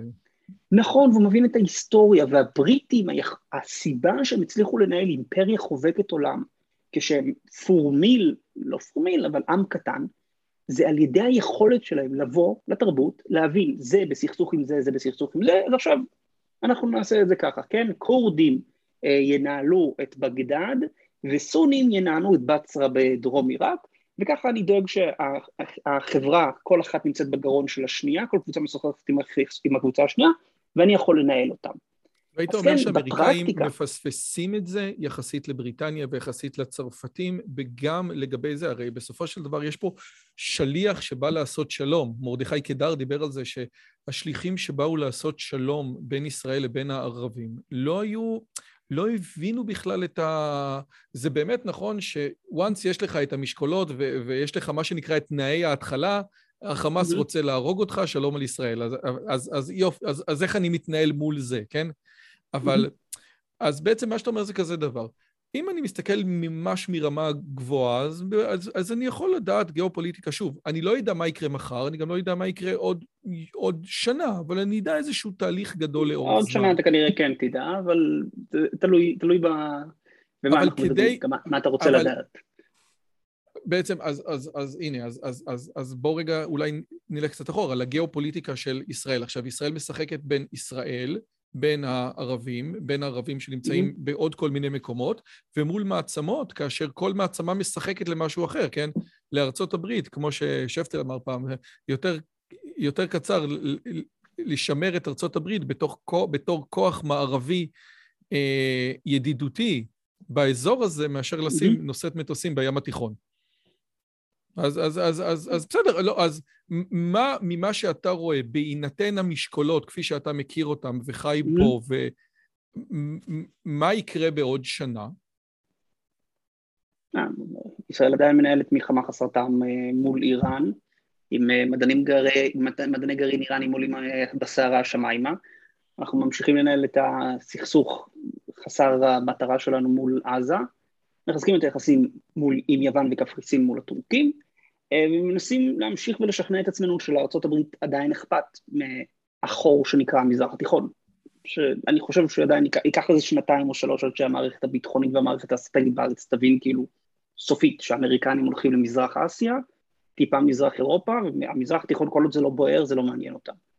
אז רק שנייה, אה, שאתה, רגע, שנייה, רגע, כי אתה אומר עכשיו כל מיני דברים, אבל, אבל אתה אומר, אוקיי, בסדר, מה שהיה הוא שיהיה בינתיים, אנחנו לא נמשיך. אבל אם אני רוצה להסתכל על הגיאופוליטיקה, נניח מול עזה, כן? למול עזה. כן. אז בעזה יש היום שלטון בעזה יש היום שלטון שמתנגד למדינת ישראל, גם אם תקרא לך, נכון. הכל שם אותו דבר, הם לא רוצים אותך פה בשום אספקט, בשום פנים, לא רוצים שלום, רוצים נניח להרוג אותך. אגב, יכול להיות שאני אומר עכשיו דברים שהם לא נכונים, ו, ולמעשה יש פה מיעוט קטן ש, שרוצה להרוג וכל העם רוצה שלום, אבל בסופו של דבר אתה צריך לנהל מלחמה. מהי היעד, מהי, מה הייתה הדרך הגיאופוליטית הטובה לעשות את זה? זאת אומרת, להסתכל על ה... על עזה כבתור מה האין, כאילו, מה היא יכולה לעשות, מה היא לא יכולה לעשות, מה הגיאוגרפיה שלה, מה, מה היעדים שלה, ואיך היה נכון לעשות לא מלחמה חסרת טעם בעזה? שוב, זה עניין של חשיבה אסטרטגית, זה אפילו, זה אפילו לא קשור לגיאופוליטיקה. כלומר, הגיאופוליטיקה באה ואומרת לך, אה, עזה תלויה בך או תלויה במצרים, מבחינת הגיאוגרפיה שלה, אין לה שטחי חקלאות, אין לה גישה מספקת למים, היא מרחב שטוח שיקל לו מאוד ליירט את כל גוש דן, כלומר, הם יכולים ללחוץ אותך כדי לקבל uh, תמיכה כספית. עכשיו השאלה, מה היעד שלנו מול עזה? האם היעד שלנו הוא לשמר את שלטון חמאס, שזה אגב כרגע היעד דה פקטו של מדינת ישראל למשך כל השנים שלנו מאז שחמאס עלה לשלטון. איך אתה עושה את זה? מה, מה הגבולות שאתה צריך uh, להגדיר? אני אישית חושב שאם מדינת ישראל מנהלת דיון אמיתי על מה צריך לעשות בעזה, אני חושב שצריך להגדיר פרמטרים שבאים ואומרים, בפעם הבאה שיש סבב אלימות שהם מתחילים ואנחנו עוזרים להגביר אותו, המטרה הסופית צריכה להיות ש... כיבוש של הרצועה והחלפה של שלטון חמאס באיזשהו שלטון מקומי, אוקיי, שמייצג את החמולות השונות של עזה במנותק מהרשות הפלסטינית, או, וזה מטרת המינימום, פירוז של הרצועה. פירוז של הרצועה עם ערבויות אמריקניות, וערבויות אה, אה, ונציגות אה, מצרית שתבוא ותעשה את זה. עכשיו רגע, מה שאתה אומר, אבל זה לא גיאופוליטי. כן. מישהו יגיד לך, תקשיב, לכבוש את הרצועה יעלה לי איקס איקס חיילים, נכון. אני לא מוכן לעשות נכון. את זה. נכון. שוב, מי חכם וידע, מי, אבל זה לא, זה, דיון... זה כבר דיון שיוצא מהגיאופוליטיקה.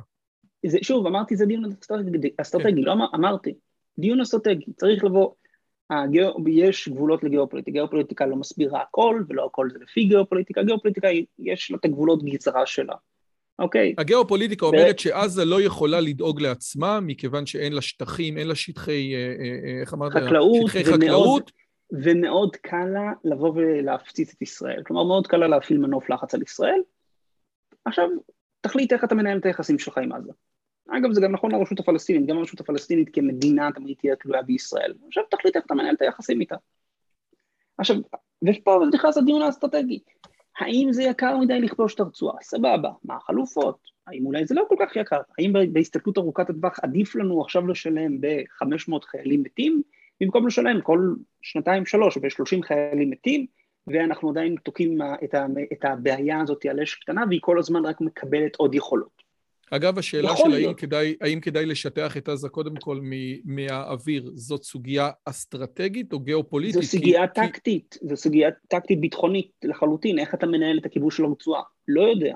לא מפקד, לא, לא אבל השאלה היא גם. כזאת, הרי בסופו של דבר, האם יש הרי מנופי לחץ, הרי המילה מנופי נכון. לחץ היא, היא, היא מילה שגם קשורה לגיאופוליטיקה, זאת אומרת, לצורך העניין, אם לצורך העניין אתה יותר מדי תרגיז את סעודיה ואתה תרגיז את הנפט הסעודי, אז ארה"ב תגיד לך משהו בסגנון, הלו, הגזמת, אני לא מוכנה. זה, זה, ה, ה, ה, מה שעשיתי עכשיו היה איזשהו מהלך גיאופוליטי, לא? שוב, מנוף לחץ זה, המנוף לחץ זה כאשר אני מחזיק אותך, מונע ממך איזשהו יעד שאתה מעוניין בו, או מונע ממך איזשהו משאב שאתה צריך, או לוחץ אותך בנקודה כואבת, אוקיי? מנוף לחץ שהיה יכול להיות אפקטיבי לישראל זה על חמאס, זה איום בכיבוש של הרצועה. שבו אתה, שהוא איום אפקטיבי, הבעיה שאין לך כבר את המנוף לחץ הזה כי חמאס מבינים שאתה מחרטט. עכשיו איך אתה מנהל את הכיבוש של הרצועה? לא יודע, לא מבין בזה, לא יודע מה פריסת הכוחות של חמאס, לא יודע מה פריסת הכוחות של צה"ל, לא יודע מה הטקטיקות והיכולות הטכנולוגיות של צה"ל, לא יודע את כל הדברים האלו, וזה גם לא מעניין אותי. אני אנליסט גיאופוליטי, אני אומר לך מה האינפוטים, מה האוטפוטים. האינפוטים זה שאתה תמשיך ותהיה תקוע עם רצועת עזה, עכשיו תבחר מה התרחישים שאתה רוצה לעשות. איך, מה אתה בוחר מבחינת התרחישים אחרי זה, זה כבר קבלת ההחלטות שלך, כן? זה, זה אותו דבר גם נכון לבית השקעות שאני מייעץ לו, לחברה טכנולוגית שאני מייעץ לה. אני נותן את הסט הרכישים, ועכשיו הם גוזרים את המשמעויות בהתאם לעלויות שלהם, אני לא מתעסק בזה. אני מתעסק ו... בלהבין את הקופסה השחורה הזאת, שנקראת uh, תחרות לכוח. עכשיו, אוקיי, האמת היא, זה, זה, זה באמת שופך הרבה אור על כל הסיפור הזה. אתה אומר, תקשיב, לא משנה מה יקרה, זה המצב, לא משנה באיזה... זה גם אם עזה עכשיו יהיו שם רק שוויצרים, עדיין השוויצרים האלה לא יוכלו להסתדר לבד. נכון. זאת הנקודה שהיא באמת, יש דברים שהם מעבר לאנשים, זה אני חושב הדבר המדהים. עכשיו, אתה דיברת לפני רגע על אה, פקס אה, אמריקאי, זאת אומרת על השלום האמריקאי, יש כאלה שאומרים שבסופו של דבר, כמו שרבי שמעון ורבי יוסי אומר, על הרומאים, כל מה שעשו לא עשו אלא לכבודם, כן? ויש איזושהי נכון. תפיסה כזאת שבסופו של דבר אומרת שכל הפוליטיקה הבינלאומית היא אינטרסים mm-hmm. של המעצמות, כן? אה, מלחמת כן. הבננות בדרום אמריקה או במרכז אמריקה, מלחמת האופפיום שהייתה לבריטניה בסין, זאת אומרת, ו, וזה מה שמעניין, זאת אומרת, העובדה שארצות הברית היא ידידה של ישראל, זה בובי מייסז, ארצות הברית היא ידידה של ארצות הברית, וישראל עוזרת לארצות הברית להיות ידידה של אה, אה, ארצות הברית. וא', האם אתה רואה את זה ככה? ואם אתה רואה את זה ככה, מה המשמעות בכלל של חוק הבינלאומי? הרי זה בעצם, איזה ערך יש לחוק הבינלאומי? זה חוק של בריונים. כן, אז הייחודיות האמריקנית בככה שהאמריקנים לא התנהלו לא מעוניינים להתנהל, אפשר אפילו להתווכח האם הם יכולים להתנהל בצורה של ריאליזם ציני טהור. כלומר, ארה"ב היא ידידה של ישראל גם מפני שזה עוזר לארה"ב להיות ידידה של עצמה, אבל גם מפני שזה נוגע בערכים של הגדרה עצמית והגנה על העם היהודי והחוק הבינלאומי.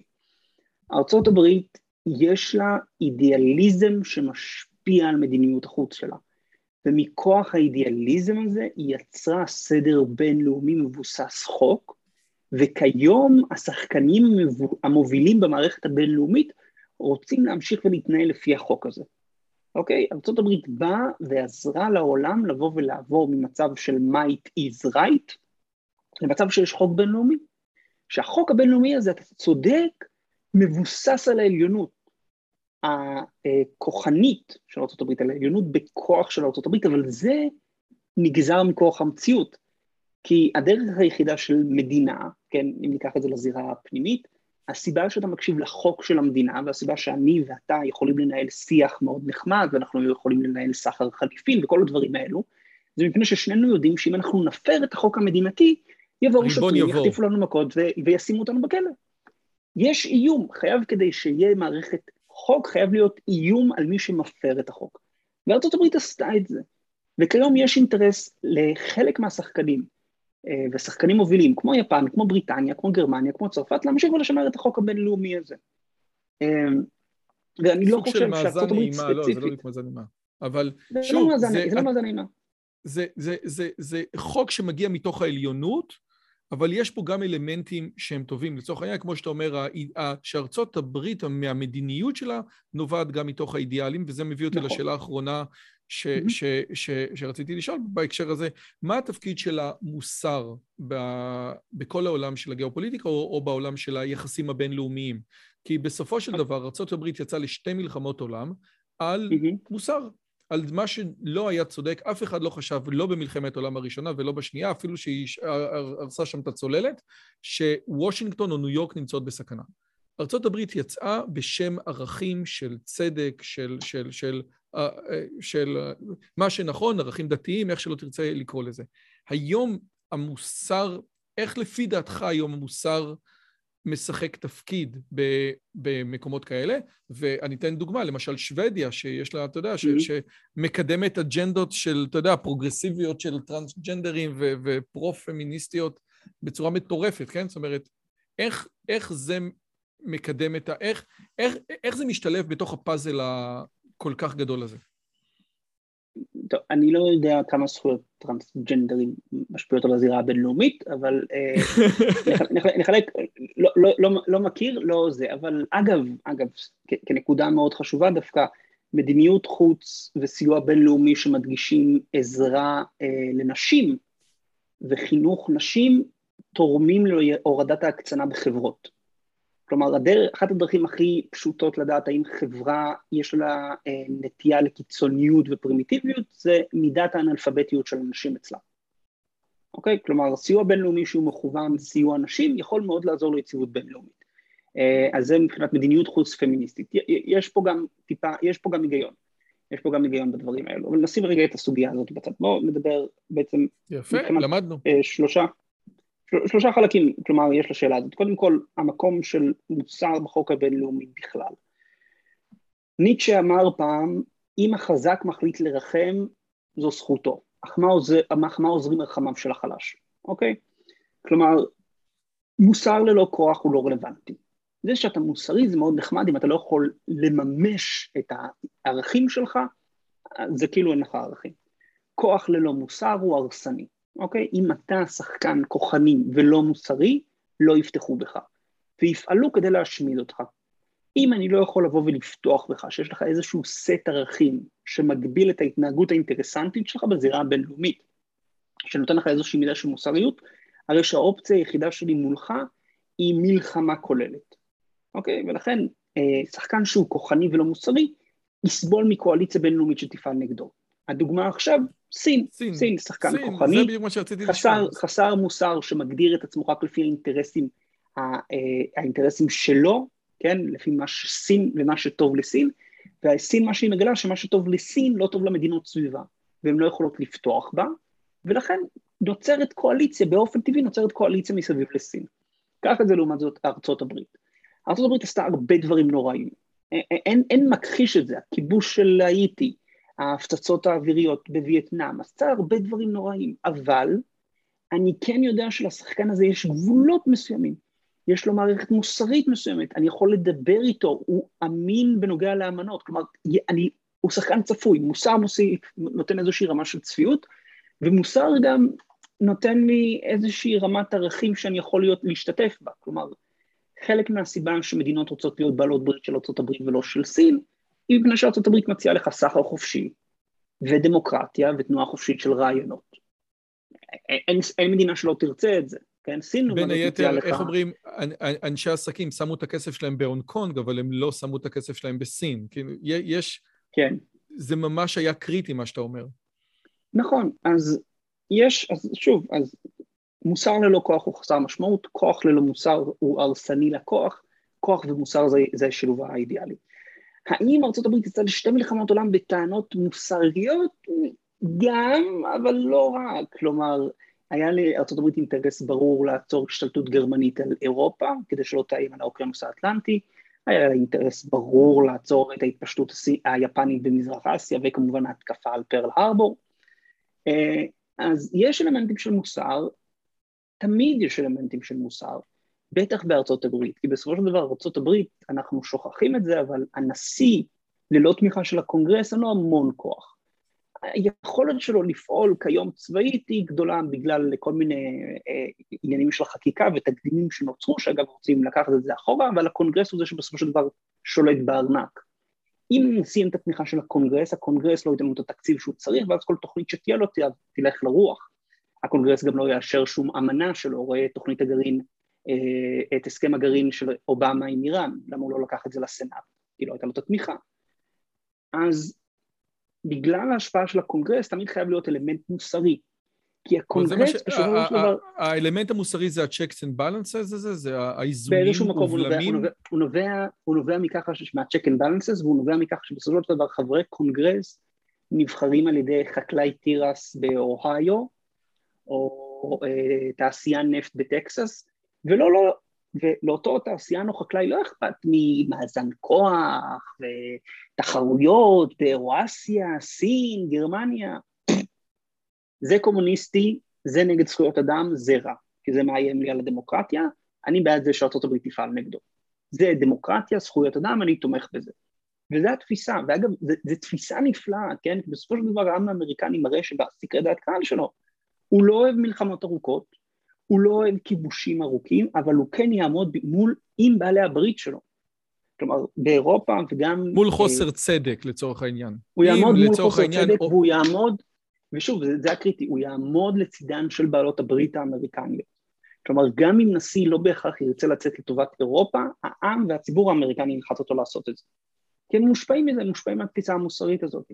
והיום, ומה שאני אומר היום, היום גם מדינה לא יכולה להתעלם מאלמנט מוסרי, שאני חושב הוא גם נכון מבחינת הכוח הרב ומבחינת יכולת לעבוד עם עוד שחקנים, וגם מבחינת זה שאני חושב מוסר נוגע באיזה שהם אמיתות שאולי אנחנו לא יודעים לבוא ולהגדיר, אבל אנחנו בהחלט יכולים לראות. כלומר, חברה שמבוססת על uh, קדושת הפרט ועל uh, זכות הקניין ועל uh, שלטון החוק, היא חברה משגשגת יותר, היא חברה מצליחה יותר, היא חברה שמצליחה להביא חדשנות, היא חברה שמצליחה לחיות בשלום עם העולם. ולכן אני חושב שמדינה, כשהיא באה ומנהלת את מדיניות החוץ שלה, היא לא צריכה להסתכל רק על כוח, אלא היא גם צריכה לבוא ולהסתכל איך אני עוזרת לעולם להיות טוב יותר. איך אני עוזרת להשכלה של ילדים בסומליה, ואיך אני עוזרת לחקלאים באתיופיה לגדל יותר אוכל. לא בגלל שזה יתרום לי, בעקיפין זה יתרום לי, אבל פשוט מפני שיש איזו, ערך בלהפוך את העולם למקום טוב יותר. אולי אני לא רואה את זה ישירות, אבל בטווח הארוך כולנו מרוויחים. כן, אבל האמירה שלך עכשיו היא אמירה מערבית פרופר. זאת אומרת, אם הייתי איש טליבן והייתי שומע אותה, והייתי, אתה יודע, היית נכנס לי עכשיו ומנסה, הרי זה מה שארצות הברית ניסתה בעצם לעשות, לעשות אמריקניזציה, או להראות עד כמה שהמערב יפה באפגניסטן, דרך הטלוויזיה, דרך הרדיו, דרך העיתונות, ואני לא יודע עד כמה זה עבד. זאת אומרת, יש, יש איזשהו, הרבה מאוד פעמים אנחנו רואים שהערכים שאתה מדבר עליהם, שהופכים את העולם ליותר טוב, בסופו של דבר זה דבר שמהדהד רק, ב, רק בקו אורך מסוים צפונה או מערבה, ולא בקו כן. אורך מסוים מזרחה. מה שאתה אומר כאילו לא, לא, לא מובן במקומות מסוימים. תראה. ואף, תראה, בוא, ויכול בוא. להיות שאפגניסטן זאת באמת דוגמה נהדרת. כן, בואו נזכור משהו פשוט שאיכשהו אנשים תמיד שוכחים. גרמניה עד 1945 ראתה את עצמה ככוח אנטי-מערבי בתפיסה התרבותית הבסיסית שלה. לא אסטרטגית, פילוסופית, כוח אנטי-מערבי. אנטי-נאורות, אנטי-תרבות, אנטי-דמוקרטיה. יפן אותו דבר. והיום הם חלק ומרכיב מהותי מהעולם המערבי.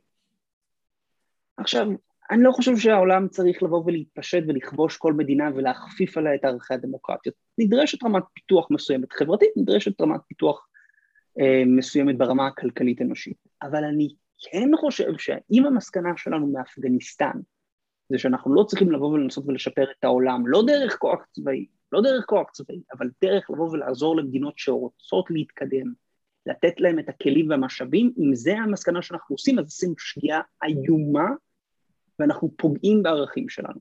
כי בסופו של דבר אחד מהדברים היפים עם ערכים ליברליים של חירות הפרט, של שלטון החוק, של זכויות אדם, שהם אוניברסליים. ואם אנחנו נשלים עם ככה שזכויות אדם בסין או ברוסיה או באיראן נרמסות, בסופו של יום אנחנו גם נשלים עם זה שהם ירמסו בישראל, או שהם ירמסו בארצות הברית. זה לא, אי, אי אפשר לחלק, אי אפשר להגיד קו אורך מפה והלאה. ליברלי, לא, מפה ומטה זה לא מעניין. אז אבל זאת, אתה, קודם כל אתה צודק. שנייה רגע, אני רוצה להגיד שני דברים. א', זה באמת נכון שגרמניה עד 1945 ראתה את עצמה ככה, אבל אבי הנאורות, כן, מי, ש, מי שהביא את תורת המוסר האירופאית היה קאנט, ואתה יודע, זה באמת נכון שזאת סוגיה מאוד מאוד, מש... מאוד מרתקת ומאוד מסתורית מה קרה לגרמניה בתקופה מסוימת, אבל גרמניה במאה ה-19 הייתה הפינקל של הנאורות, ואז אז זה לא בדיוק אותו הדבר כמו שאנחנו מדברים על אפגניסטן. הפינקל של הרומנטיקה הלאומנית גם, אז כאילו תבחר, תבחר את אה, איזה צד של פני יאנוס של גרמניה אתה הולך איתו. הנאורות של גתה וקאנט, או הלאומנית, נכון, הגזענית שגביה שמה. של פיכטה, נכון. אבל, והדבר השני, אגב, היה פה שיה רוזמן, שהוא העורך של הערוץ, ודיבר שבדיוק על הנקודה הזאת. הטעות של ארצות הברית הייתה שהיא בעצם ניסתה להביא את המערב דרך תוכניות בוקר ו-MTV, והיא לא ניסתה לעשות איזשהו דו-שיח או debate מול האסלאם של העקרונות הבסיסיים האלו. זאת אומרת, אתה אומר הערכים, היא לא ניסתה באמת להעמיד את הערכים האלו בדיון אמיתי ועמוק אל מול האסלאם. הוא נתן איזו דוגמה שאסור לשחק באסלאם כדורגל, כי באיזה קרב אחד כרתו את הראש של מישהו ובעטו בו. זאת אומרת, לא, לא לומדים ככה, זה לא עובד. כאילו, אתם לא... ג'ורג' בוש גם כל הזמן אמר, אין לנו בעיה עם האסלאם, יש לנו בעיה עם, עם הקיצונים, אבל תכלס, יכול להיות שיש דת, ש, שהעקרונות, מה שנקרא, העקרונות ה, שב, שביסוד שלה הם לא יסודות יודו-נוצרים, ואז, ואז אמירות כמו ערכים, כמו אה, קדושת החיים וחופש הפרט וחופש הבחירה, הם ערכים אוניברסליים, כדי לתת אותם לשאר העולם, או לדבר איתם על שאר העולם, אתה חייב להיכנס לבסיס, שהבסיס מתנגד לזה. אתה מקבל את הרעיון? שוב, זה, זה כבר דיון שהוא דתי, פילוסופי, והוא חורג מה... מהגיאופוליטיקה. אני כן, אני, אני כן אבוא ואגיד, הבסיס יכול להתעצב, אה, יש אלמנטים, יש זרמים של אסלאם מתון, אסלאם שהגיע דרך אה, סוחרים ולא דרך החרב, אה, באינדונזיה, אסלאם שהוא יותר פלורליסטי. יש כזה דבר, יש כזה דבר. אני חושב שאחת הבעיות הכי קשות שאנשים לא מבינים זה שאתה חייב לתת למערכת להתפתח באופן אורגני פנימה כדי לבוא ולקבל את הערכים האלה. כלומר, אם ארצות הברית באמת רוצה להביא שלום במזרח התיכון, היא צריכה לבוא ולהבהיר לערבים, אני כבר לא המגן שלכם, תסתדרו עם היהודים אם אתם רוצים הגנה מפני איראן. אני מבטיח לך שפתאום אם ערב הסעודית תבין שאין לה שום גב חוץ מעזרה ישראלית, פתאום אימאמים וקאדים ימצאו כל מיני אה, פסוקים בקוראן שמהללים את היהדות, ופתאום נראה איזושהי תפיסה יותר מערבית. כלומר, אחת מהבעיות הכי גדולות בתהליך השלום זה שבתהליך השלום ניסו לבוא ולהכריח את היהודים והערבים לחיות בשלום כשלאף אחד מהצדדים אין את האינטרס הזה. למה שערב הסעודית תחיה בשלום עם ישראל אם ארצות הברית מספקת לה הגנה? כי, כי זה נחמד לחיות בשלום כי רוצים לנגב חומוס בתל אביב? לא. וזאת חלק מהבעיה התפיסתית. שוב, מה שאני בא ואני אומר, אני רוצה לחיות במדינה, ואני, ואני גם מאמין שזה אינטרס מהותי של מדינת ישראל. אני רוצה להיות במדינה שבאה ומנסה לעשות טוב בעולם, שבאמת רוצה לתרום לעולם ולשפר אותו, כי זה בסופו של דבר, השגשוג שלנו יהיה תלוי בשגשוג של אפריקה, שהולכת להיות המרכז הדמוגרפי של העולם, ב-2050 אחד מכל שלושה תינוקות בעולם ייוולד באפריקה. אה, יש לי אינטרס לבוא ולעזור להשכלה של אוכלוסיות חלשות בעולם כדי לנסות ולעזור להם לקדם את עצמן ואת המדינות שלהם, יש לי אינטרס בזה. אני לא חושב שמדינה צריכה לכבוש אף מדינה אחרת כדי שבנות ילכו שם לבתי ספר. אני לא חושב שצריך לכפות בכוח לא הסכמי שלום ולא הסכמי מלחמה ולא אה, שינויים תרבותיים. זה לא עובד. אני חושב שבני אדם הם יצורים רציונליים, שאם תכריח אותם להתמתן כדי להשיג את המטרות שלהם, הם יעשו את זה. הם יעשו את זה. אבל צריך בשביל זה לתת להם, צריך להכריח אותם, וזה תהליך של סבל, אבל אני מאמין שזה יקרה. אני מאמין כמו שאמרת, יפן לפני המלחמה הייתה צריכה שטחים, ועשתה את זה, ב, לפני 1945, עשתה את זה בדרך מסוימת. היום הצרכים הגיאופוליטיים שלה בדיוק אותו הדבר, אבל היא עושה את זה בצורה אחרת. נכון. תקשיב, אני חייב להגיד לך, זה היה סופר מרתק, ובאמת מומלץ לכל אחד גם להסתכל על הפודקאסט המשחק הגדול וגם ללכת לפלג. זה, זה, זה באמת, אתה רואה את הדברים בצורה אחרת לגמרי, חוץ מלקרוא את הנסיך, כן? שנראה לי כבר כתב על זה בעבר.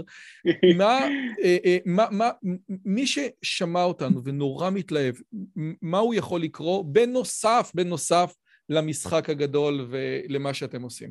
מה עוד, אה, איזה ספר היית מציע לו, או איזה ספרים היית אומר? דיפלומטיה של הנרי קיסינג'ר.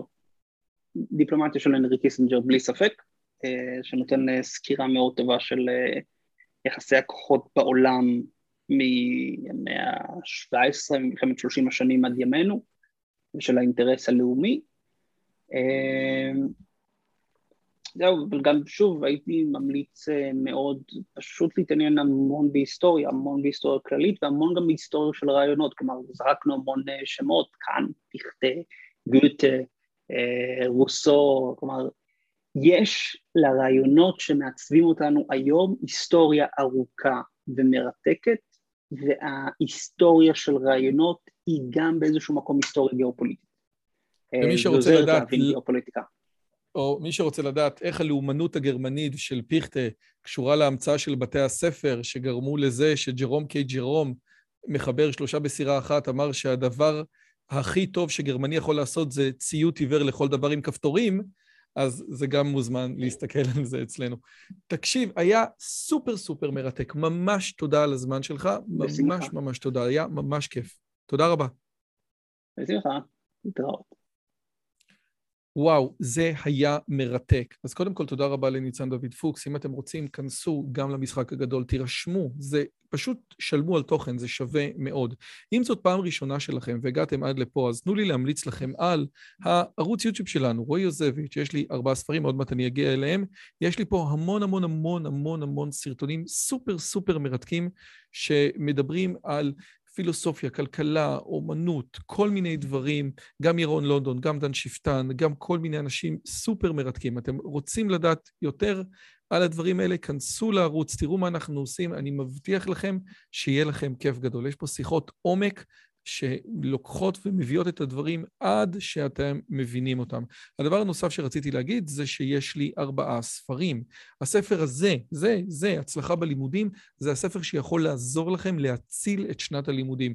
אם אתם סטודנטים, מורים או תלמידי תיכון, זה ספר שבאמת אתם חייבים אותו לעצמכם. הוא יסביר לכם איך ללמוד, איך לבחור מה ללמוד, איך לסכם בשיעור, איך להתנהג בתוך בחינה, כל הדברים האלה. מי שרוצה לדעת על אינטליגנציה והאמת הלא נעימה, אז מוזמן. מי שרוצה לדעת על מהפכת ההשכלה או על ראש גדול, איך לעשות את הבלתי אפשרי, מוזמן.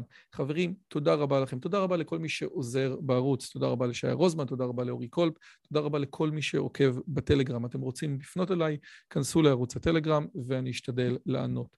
עד כאן, ניפגש בפעם הבאה. אם הגעתם עד לכאן, מגיע לכם כל הכבוד. אז תנו לי להגיד לכם שלושה דברים קצרים. הדבר הראשון, אם שמעתם משהו בשיחה שמעניין אתכם, שאתם רוצים לקחת הלאה, פשוט ספרו אותו לאנשים אחרים. משהו מעניין שאני אמרתי, משהו מעניין שהאורח שלי אמר, איזשהו רעיון שאתם רוצים לקחת איתכם לחיים, פשוט ספרו אותו לחבר או לחברה. זאת הדרך הטובה ביותר לזכור את הרעיונות מתוך השיחות האלה. הדבר השני, אם אתם רוצים לקחת חלק בקהילה שלנו ולפגוש ולדבר עם אנשים כמוכם, אתם מוזמנים לערוץ הטלגרם שלנו, שווה לכם מאוד. פשוט תראו עוד אנשים שמתעניינים מדברים מגניבים בדיוק כמוכם. והדבר האחרון, אם אתם יכולים, דרגו את הערוץ שלנו באפליקציית הפודקאסטים שלכם, זה יכול להיות בספוטיפיי, באפל פודקאסט או בגוגל פודקאסט, זה תהליך קצר של שתי שניות, הוא מאוד מאוד יעזור לנו להפיץ את הבשורה הלאה. שיהיה לכם כיף גדול וכיף בשיחה הבאה.